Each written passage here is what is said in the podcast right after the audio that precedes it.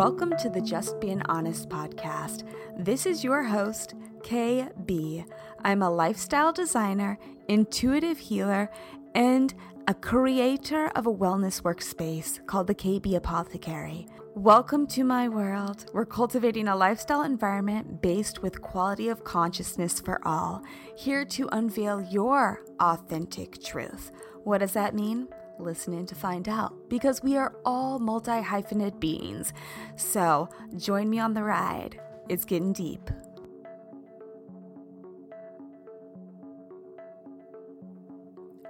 Okay, I'm so happy to be here off the telephone. Guys, I just spent a good hour trying to reset passwords. I mean, do you hear me? Are you with me? Do you know what I'm talking about?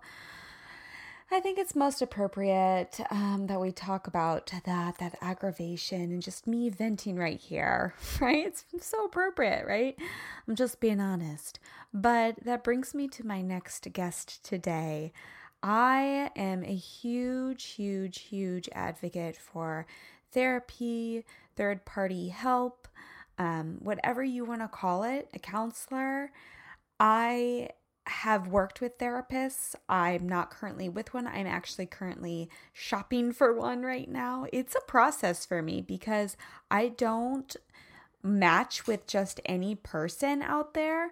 So I take just a little bit of time here and there to find the perfect match. So with that being said, I have this amazing guest on the show today, Dr. Anjani Amladi. I just messed up all the syllables in her name, but what a beautiful soul she is.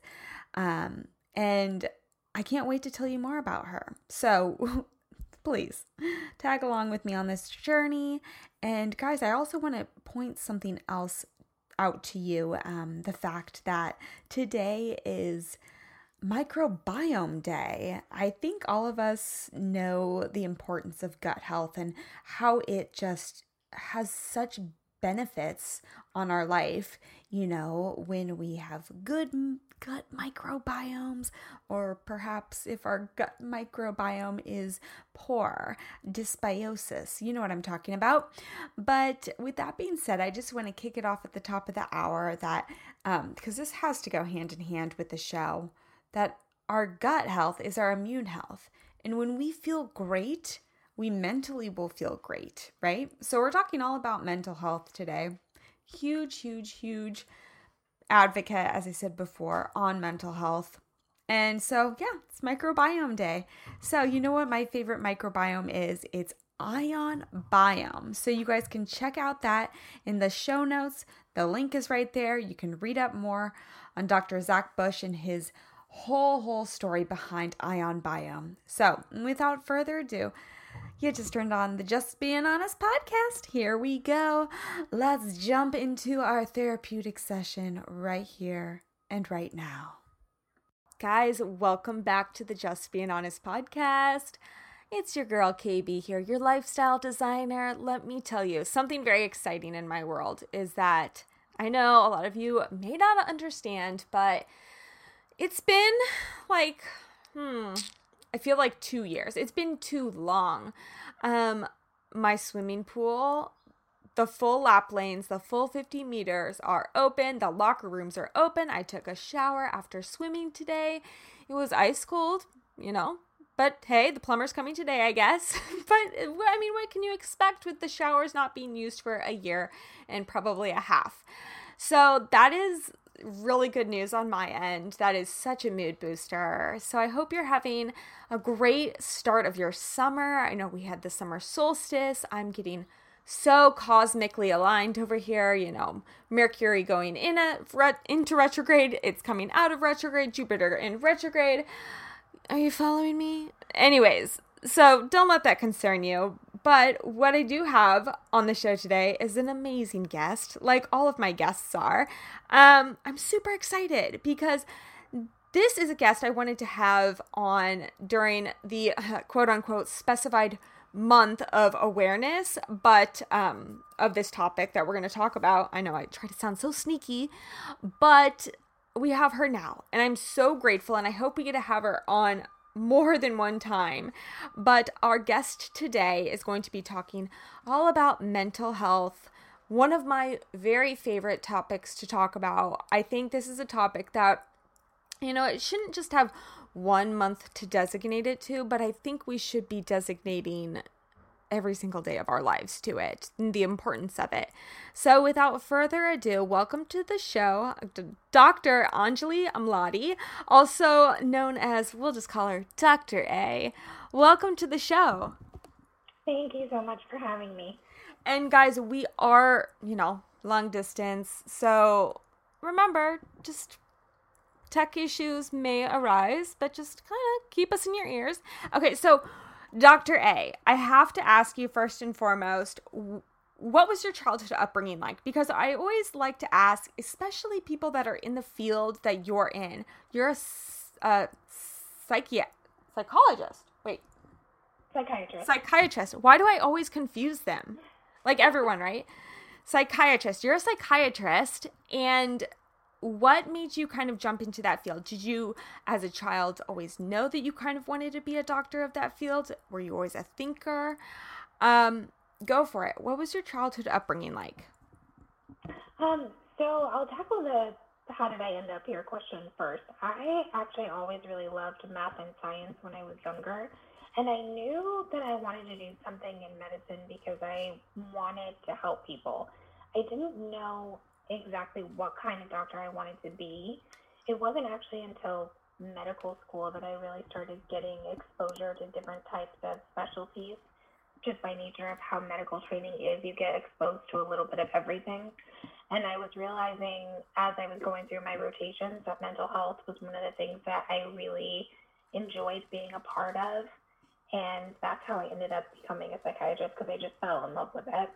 Wow. And I mean, I didn't go to medical school, and I didn't, you know, learn about all the dynamics of that. But I mean, especially you probably being at a very young age to be very mature enough to, like, you know, realize that connection of that and how important that was to be a leader in a, I guess I would say like a, I want to say a platform leader on a topic such as that. You know, where there is such a strong stigma around it. I know, if I can be completely honest with you, people, and guys, I'll just say this, you know, oh my gosh, you're beautiful, you know, you've got it all together, you know, you're an athlete, whatever. But guys, you can look at someone's outside and really not know what's going on behind closed doors. Just like a celebrity, for example, you know, they look like they have it all, but really something could be going on mentally. And I hate when we kind of classify mentally as such like a deep, dark, gruesome thing, because in all reality, and it's just like the health of our heart, right? Cardiovascular, you know, mental health, like they're all going hand in hand here. So you were in medical school, and that was kind of like your target. Now I want to hear more about your childhood upbringing, because this jumps into kind of like the dynamics of how we grow up and why we want to go into medical school, right? Yeah, definitely. So my dad is actually originally from India. My mom is originally from Hawaii, and they actually met in San Francisco. So they met in San Francisco. They ended up getting married, moved to the suburbs. That's where I was born, actually. I'm from the Bay Area originally. And my parents were both very into service. So my dad grew up in a developing nation. Poverty and illness and things like that were something that were really apparent for him growing up. And my mom actually grew up fairly poor as well. She grew up on a farm in Hawaii, below the poverty line, actually. So for her to be able to go to college and get a good job and raise a family and not struggle was a really big thing for her as well. So both of my parents really came with the perspective of service and understanding and empathy for people's situations, because that's how they were raised. And they kind of instilled that in me growing up. So being from the East Bay, you know, San Francisco and Oakland and all these places are really close by. And big cities often have big problems like homelessness and mental health and substance use and poverty and stuff like that. So having gone to the city quite a bit, just by nature of where I grew up, these are things that I was seeing as well from a really young age. And I decided probably in elementary school that I wanted to do something about that, but I didn't necessarily know exactly what that was. So as I got older and became more and more interested in math and science, but also kept in the back of my mind that I really like working with people and I wanted to feel like I was making a difference, the kind of natural progression for me was to become a doctor, as I thought that was probably one of the most meaningful ways to be helpful with using my skill set to be able to do that. Oh my gosh, that's so beautifully said. I mean, to be even like that young, I remember like the things that I would have gone through. First of all, I never wanted to go into the medical field just because I got squeamish at the vet's office when we had to take my cat to the vet. But that's just me. I was more of the artist, more of the speaker, more of the leader on that end, more of the captain. But I guess everyone has their purpose. And what a beautiful story that is. I mean, guys, I think like we can all kind of take Dr. A's words and kind of like implant them in our own lives like right now. Like I know I wouldn't classify Santa Barbara as a huge city by any means. But, I mean, there's a lot of hustle and bustle, but the amount of, and I've lived in big cities. I've lived in LA. I've lived in downtown LA. And, you know, here, the amount of homelessness, it's like absurd. Like, it's almost like, why is this happening? Like, this shouldn't happen.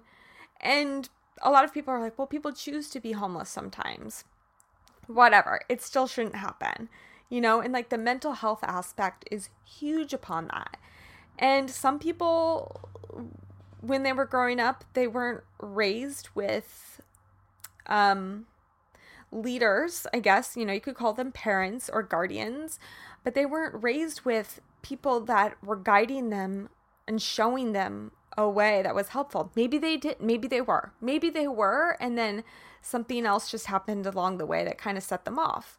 I don't know. You tell me, what is kind of like the number one, I guess you could say classification. Can we call them classifications of mental health that you see that come through your doorway? So when I was working mostly with adults, because right now I work mostly with children. So when I was working mostly with adults, specifically just to kind of target the homelessness issue, people don't wake up in the morning and say, I'm going to decide to be homeless today. When I see people who walk through the doors, for example, in the emergency department or in an acute mental health crisis, there's a story behind how they ended up there at that time, in that moment. And once they become, you know, mentally clear enough to have that discussion, it's amazing what you can learn about a person when you spend time getting to know them. So when I was working with adults,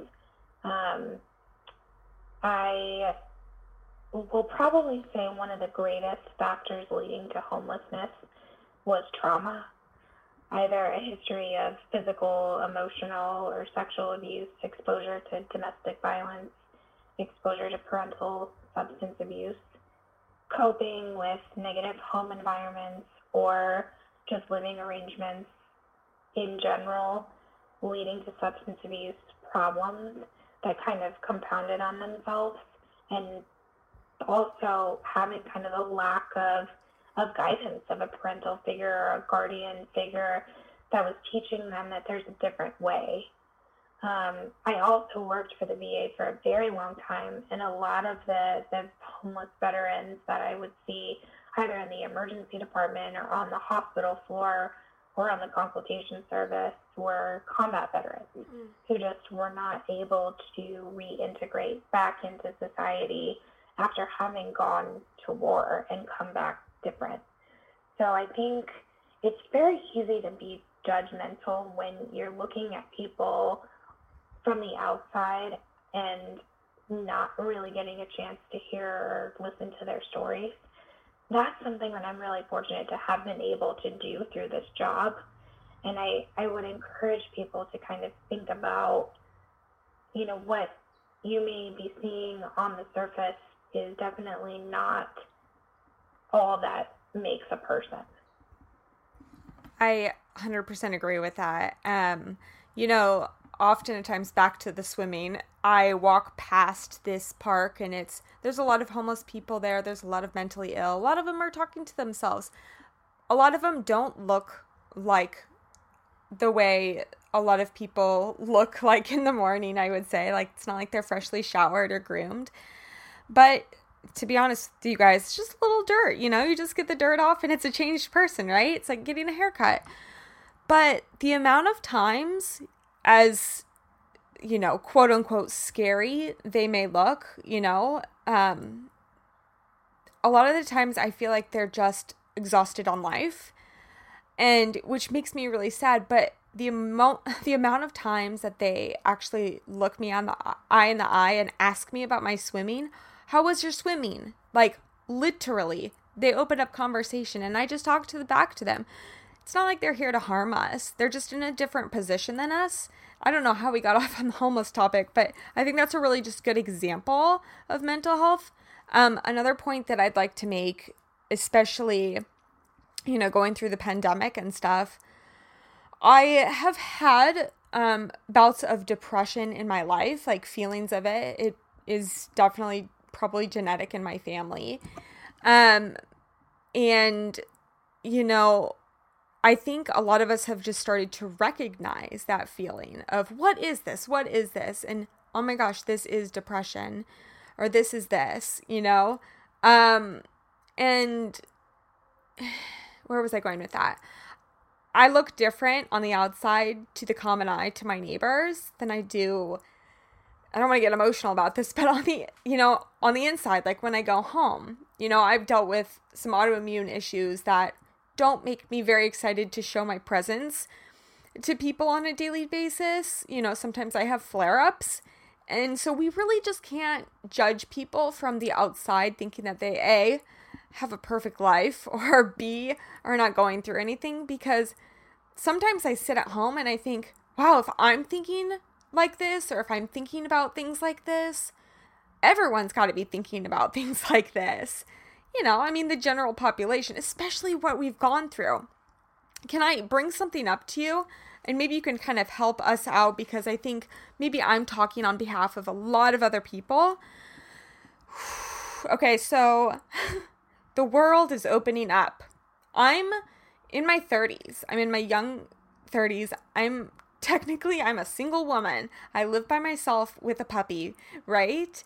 And I would like not to be alone all the time. You know, I would love to start dating, being in relationships. I haven't had the best track record with relationships, and I thought I was ready, and then the world closed, right?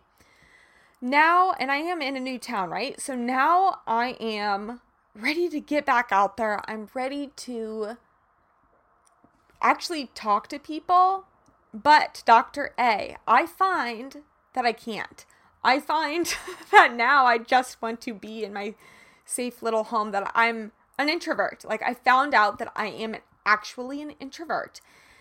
And it's really hard, because in my mind, I'm like, oh yeah, it's totally fine. Like, I'm excited. I want to get out there. I want to meet and talk with people. But in the end, I'm like, when it happens, I'm like, I don't want to. I don't know what to say. I don't know what to say to anyone, not even like, you know, a girlfriend or something, you know?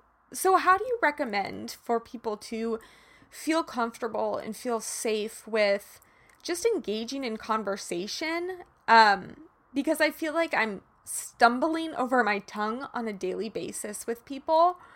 And another point to this, how do you recommend people try to really honor what they've cultivated in 2020? Because I know we've all found out a lot about ourselves, and we do not want to push away our truths. What are your recommendations? Yeah, and I think the best way to kind of describe how people are feeling with things opening up after almost a year plus of the vast majority of things being closed is anxiety. I think a lot of people are feeling really anxious about what is this new normal that we're potentially walking into. And I think The best advice that I can give is go at your own pace, because what your neighbor is doing or what your best friend is doing or what your sister is doing is going to look different than what it is that you're doing and what you're ready for in the moment. And I think it's totally normal to be a little bit apprehensive or a little anxious or out of practice, because if you think about it, we've been, for the most part, if we have nuclear families, sheltering in place with our nuclear families.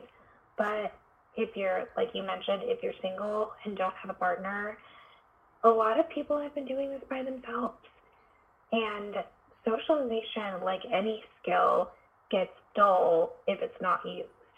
So one of the things that I think is really important is to add the word yet to whatever it is that you feel like is not going well or that you feel like you quote unquote can't do. I'm not ready to go outside yet. I'm not ready to talk to people yet. But at some point, when you keep reminding yourself that eventually there's going to be a time when you feel comfortable, and whatever pace you go at is okay, because your journey is going to look different than anybody else's journey, and that's okay. Yeah, I love that. Yet, guys, remember, yet. Like, it will happen, and at our own pace. And, you know, I think the most important thing especially is, my next point of the question is, we cultivated such honorable truths about ourselves in 2020. You know, we really found out what our passions were, what lit us up. You know, a lot of us quit jobs, corporate jobs. The new paradigm is coming, right? We got out of the old paradigm, what did not suit us. And we started to stand up a little taller and say, like, I want to pursue this, or I like this, or I don't like Mexican food. Why did I always go to, you know, blah, blah, blah, or, you know, something like that. How do we, when we, I guess I could say, like, how do we put our new brand out there and really stand behind it in the fields of pressure of feeling to belong again? Yeah, I think this year has forced us, just by nature of what's happening in the world, to really ask ourselves, what is important? What can I live with? What can I live without? What can I not live without? And what do I want my life to look like? Based on my morals and values and ethics, basically what makes me tick and what is important. And I think when you really ask yourself that question and you really boil it down to needs versus wants. What is it that you really need? There's a lot of things that we want out of life, right? But they are not necessarily things that we need. So when we talk about the things that we really need, then we're forcing ourselves to ask the question, what is important to me? What is of value to me? And once you kind of boil that down and figure out what the bare bones essentials are that you need, then you have the power to say no to things that don't fit that paradigm for you. What a lot of people have learned is that they can say no to things. No, I don't want to work in the office. Yes, I would rather work from home.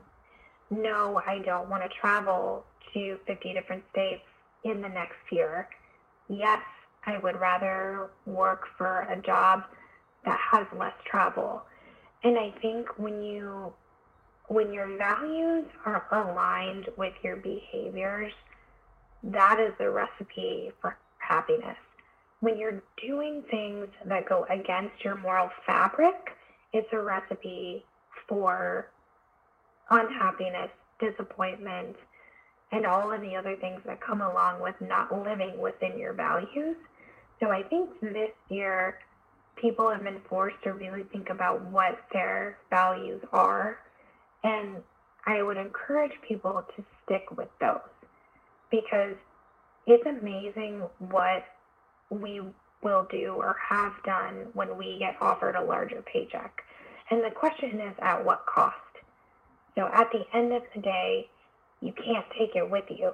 Do you want to live a life based on how much money you make and potentially be miserable? Or do you want to live a life with maybe potentially making a little less money, but being happy and full and fulfilled and living within your ethics, morals, and values? And that's not a question that I can answer for you. That's something that everybody is going to have to figure out for themselves and decide what's the right answer for them. Oh my gosh, I love that. Needs versus wants. Needs versus wants. I think that's been something that's been instilled in me for a lot of my life. I think my mom has really put that on me. What do you need versus what do you want? Like when you were a little child, especially, and you work with children primarily right now. I want to ask you, because I don't have children, but I do have 4 coming on 5 nieces and nephews, and they mean the world to me. And I just want to make sure that they are, you know, heading in the right direction. So with the pandemic, we'll start with the pandemic. What do you see? I think we can kind of all guess, but what are you seeing come into your office or coming into question with children? I don't know if you usually see children alone or with a parent, but what are they kind of expressing to you? Because I feel like children are more brilliant than adults. Oh, yeah. Kids are amazing. They're really incredible because they are so honest about things in a way that adults, you know, we learn to filter, we learn to minimize, we learn to kind of tailor what we say to match kind of the moment or the mood in the room. Kids are just honest. You ask them a question and they will give you an answer. And I think that's one of the most fun things about working particularly with younger kids. But for the majority of kiddos that I see, and I do see families, I always work within the family unit. So if I'm seeing a child, I also see whoever the guardian is, and maybe not in the same session, but at some point, everybody that's in that dynamic in the household is in my office to get a well-rounded perspective of what's happening. So the vast majority of kiddos and families are really having a hard time with the unknown, the anxiety of what might happen in the future, particularly at the beginning of the pandemic. Initially, for the first few days, few weeks, maybe the first month, kids are really excited because it was like an extended vacation. It was really cool that they could do school from home, and they were with their parents or guardians or whoever, kind of while we were all trying to figure this thing out. But then when the reality kind of hits that this is how it's going to be for the foreseeable future, there's a lot of uncertainty and anxiety about that. And now that we've been, you know, going through this for a year plus now, and now the plan is for kids to go back to school in person in the fall, there's understandably a lot of anxiety around that as well. So I think the most common thing that walks through my doors since the pandemic is anxious kids.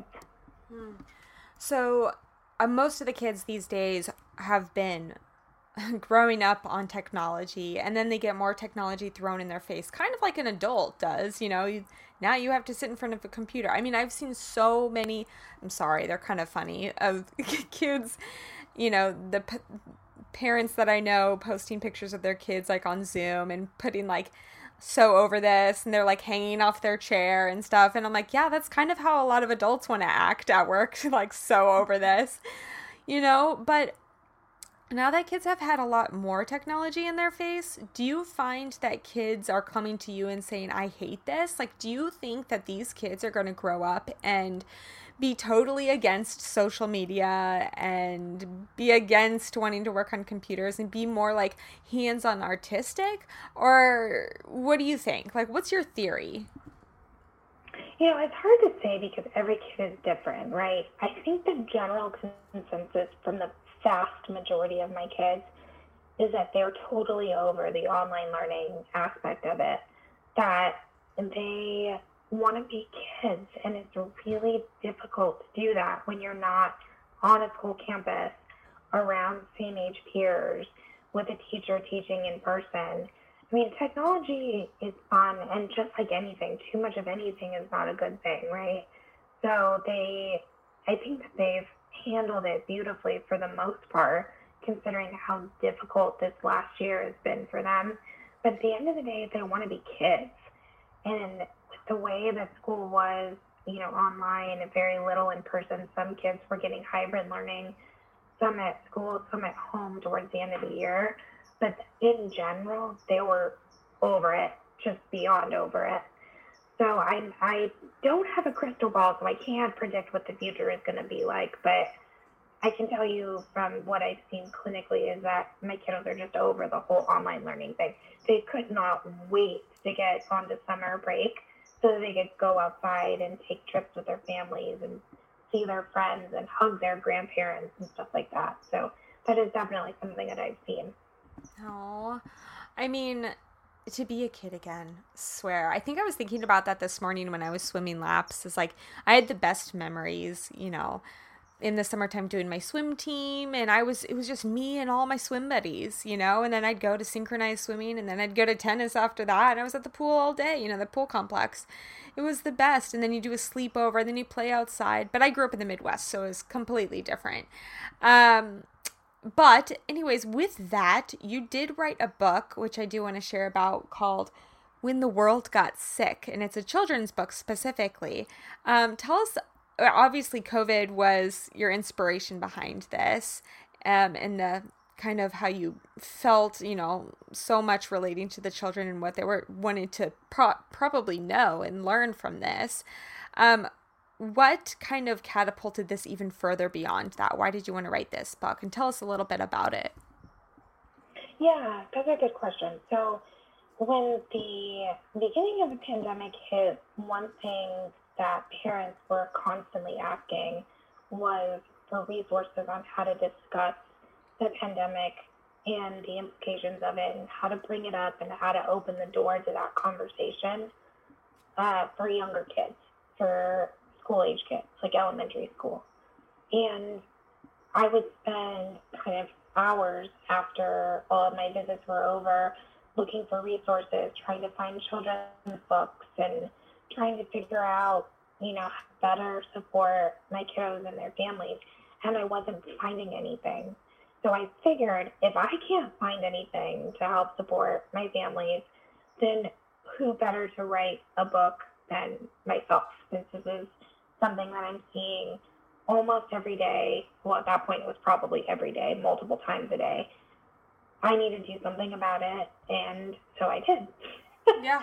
That's kind of how the book came to be, because I was just feeling so badly about my kiddos and families just struggling so much with how to talk about it and how to live through it with all the stress that was going on while we were all trying to figure out how to do this. And so that's how it ended up happening. Bless you for working for, you know, with children, on the behalf of children, all the children, because, you know, I mean, they are our future. I know everyone's, you know, we've heard it more and more, but especially with what we've gone through, like even politically, what we've gone through and, you know, racial injustice, you know, all of the things. I think these children are our future, and we need strong leaders like yourself to really, you know, or even aunts and uncles. If you don't have children yourself, if you're an aunt or an uncle, like really, really take them under your wing and let them know that they have a safe place with you to talk, to express themselves, to kind of share some things with you, you know. I think that's really important because, you know, I can say this and I still need to practice it myself, but isolation is no way to live. And, you know, I'm being an introvert, I was kind of okay with it in the beginning, but then now I'm like, I just need more space. I need to breathe. I need to meet people. I need to laugh and hug people. Like, I never realized how much I missed laughing and hugging people. So guys, if you ever see me, give me a hug. I love hugs. So with that, that's a perfect segue to something else I want to ask you is, it's kind of a hot topic, but I think it's really relevant, in the topic of boundaries. Say someone does want to run up to you and give you a big old hug, but let's talk about boundaries, and especially in the form of, you know, meeting new people and feeling like you should want to do everything, yet Little does Joe Schmo know that, like, you created Friday night spa night for yourself every night in your bathroom, you know, since the pandemic, and that's your thing.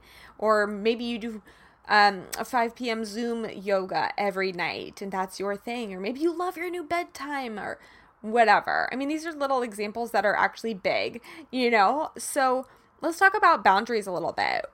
What can you recommend to us as a starting position?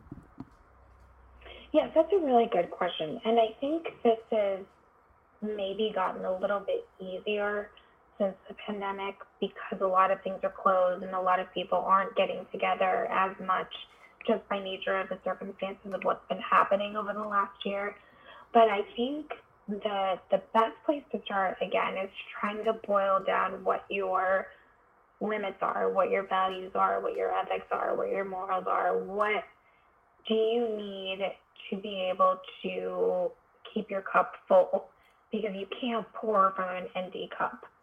So the analogy that I use when I'm explaining boundaries to families or kiddos or patients in the office is, if you think about a cup of water, when somebody asks you to do something, it takes a certain amount of energy. And if the water in the glass is your energy budget, for example, you know, a spoonful here to, you know, run a PTA meeting, or a spoonful here to run an errand for somebody. If you keep taking spoonfuls out of your own glass and giving them to other people, if you don't have anything left, how are you supposed to fuel your own emotional needs? So the way that you fill your own glass up is with self-care. And self-care comes in a lot of different forms. Boundaries is only one of them. So boundaries, quiet time, exercise, hydration, limiting alcohol and caffeine, going out with friends, you know, and seeing people that make you feel better, not worse about yourself. These are all forms of boundaries and self-care. So I think really identifying, you know, what keeps you whole, what keeps you full, and making sure that there's a balance between keeping your own glass full and also being able to help other people when you can. Those are great examples. And one thing I do that came up is, you know, maybe during the pandemic, a lot of people realized, as much as we should be grateful for our family, which I'm very grateful for my family, but what if you're someone that is realizing that they really don't get lit up by their family, and they realize I am very different than my family, and I don't want to go back to that me being in a certain role, but I realize that I am my own person now, and I really like my values and my ethics and how I think. How would you kind of tell a client to work on that, for that boundary aspect? Practice. It's going to take practice. It's going to be a little weird at first. When you as an individual change, the people around you, by nature of the fact that you are changing, are forced to change as well. If you stay the same, everybody else stays the same, unless they're making active choices in which to change things. Then by default, that relationship changes, right? So if everything stays the status quo, nothing changes. So if you as an individual are discovering new things about yourself, new ways of being, new hobbies, new things that you enjoy, and you're changing, by nature of you changing, people around you are forced to change. And that is uncomfortable for some people. There are some people who like you just the way you are, no change is necessary, because you get comfortable after a while. However, not a newsflash, people change over time. We grow, we learn things, we evolve, we change. And for some people, that's really uncomfortable. So I think just because, you know, for example, you say no to an activity or no to a responsibility, and somebody else, either a friend or member of your family, gets upset for you for setting that boundary or saying no, does not mean that you should have said yes. So it's going to be a process, and it's going to take a little bit of getting used to, and it might be a little bit weird for you at first, might be a little bit weird for the other people that are around you, but it's, we all grow and we all change at a different pace. And if your circle is not serving you either at the moment or for a longer term, a lot of times I feel like people feel obligated to continue to put themselves in situations that make them uncomfortable or make them unhappy just by nature of sharing DNA with people. And there's no rule that says that you have to do anything. A lot of times what I hear in my office is, I don't have a choice. I can't change this. I can't do anything about it.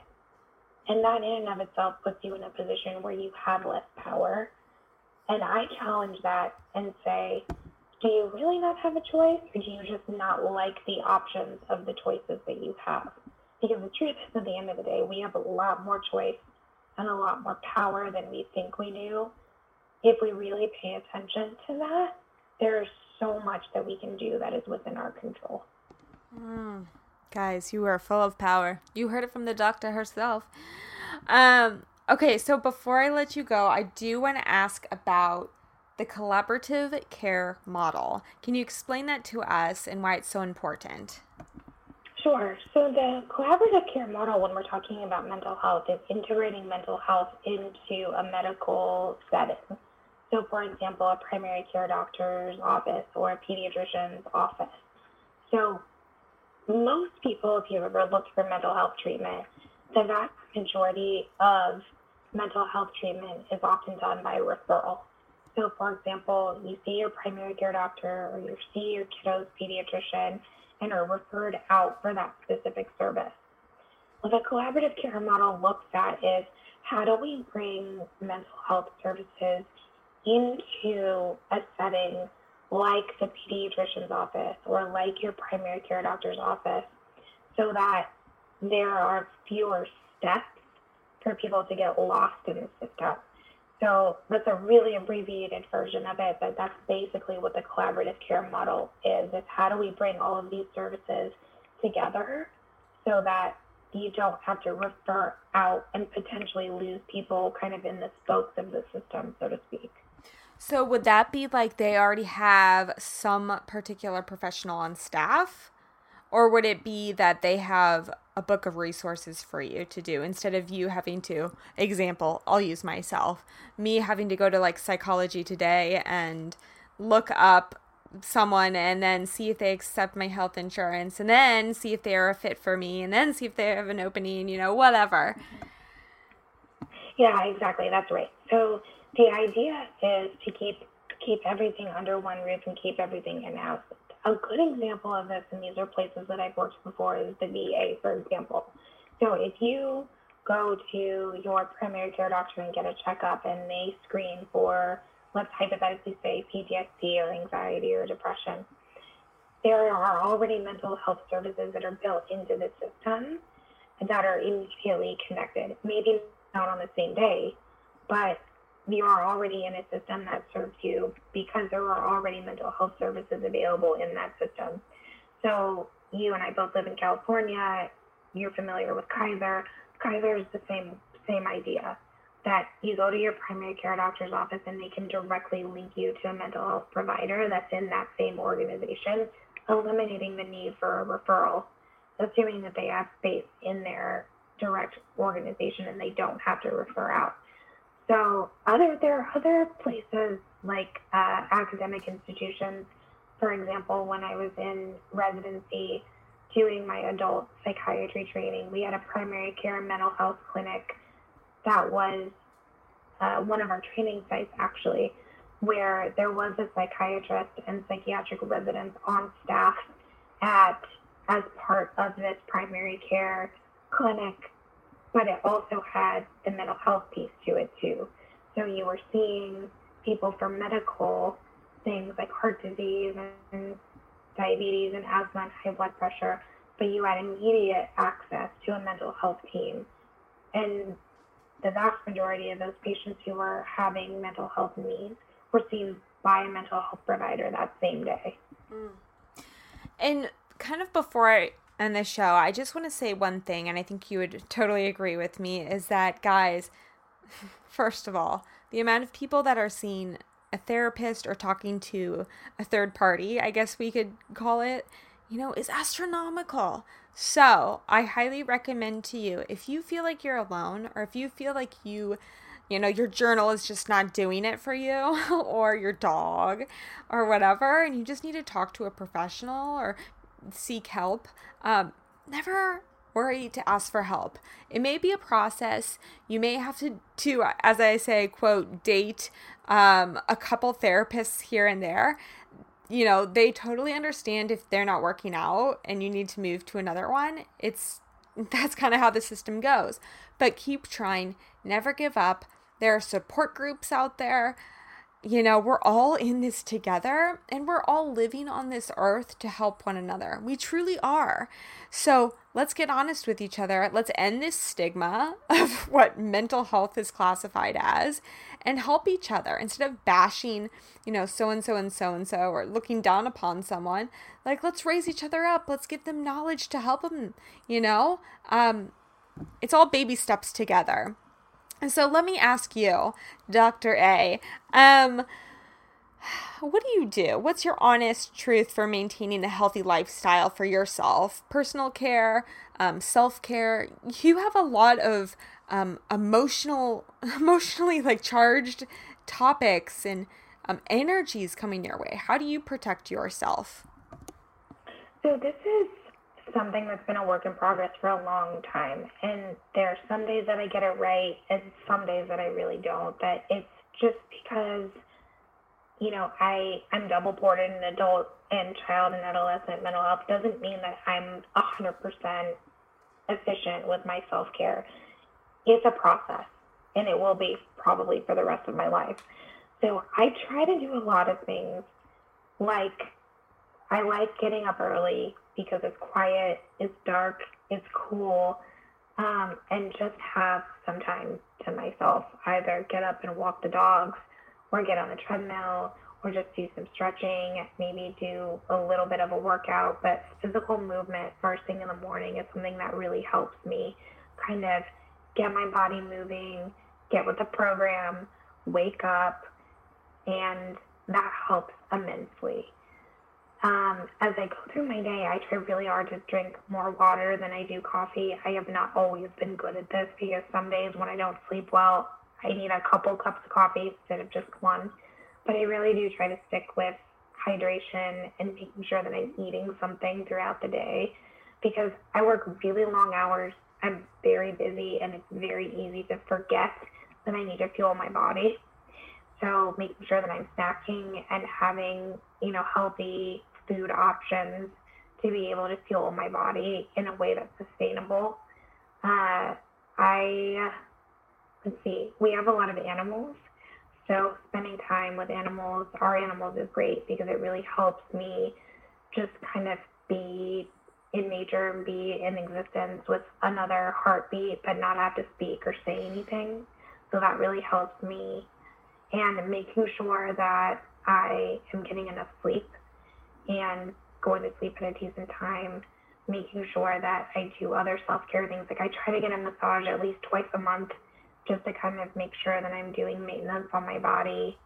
I try to see a chiropractor once a month as well, just to make sure that, you know, my body is functioning optimally. And you only get one body. So I'm trying really hard to make sure that I take care of my body so that it lasts. So that way I can do what I do for a very, very long time, because I love my job and I want to make sure that I'm able to show up, not just for my patients, but for myself and my family as well. Ugh. Sounds like you have a really good routine. I got to get on a couple of those things. I can't wait to get a massage once again. I mean, seriously, when you said that, I started salivating. I was like, oh my gosh. Mm-hmm. Such a beautiful practice. You know, just get all the kinks out, guys. Well, Dr. A, you were just a light to the world, and I'm so happy we were able to have you on the show.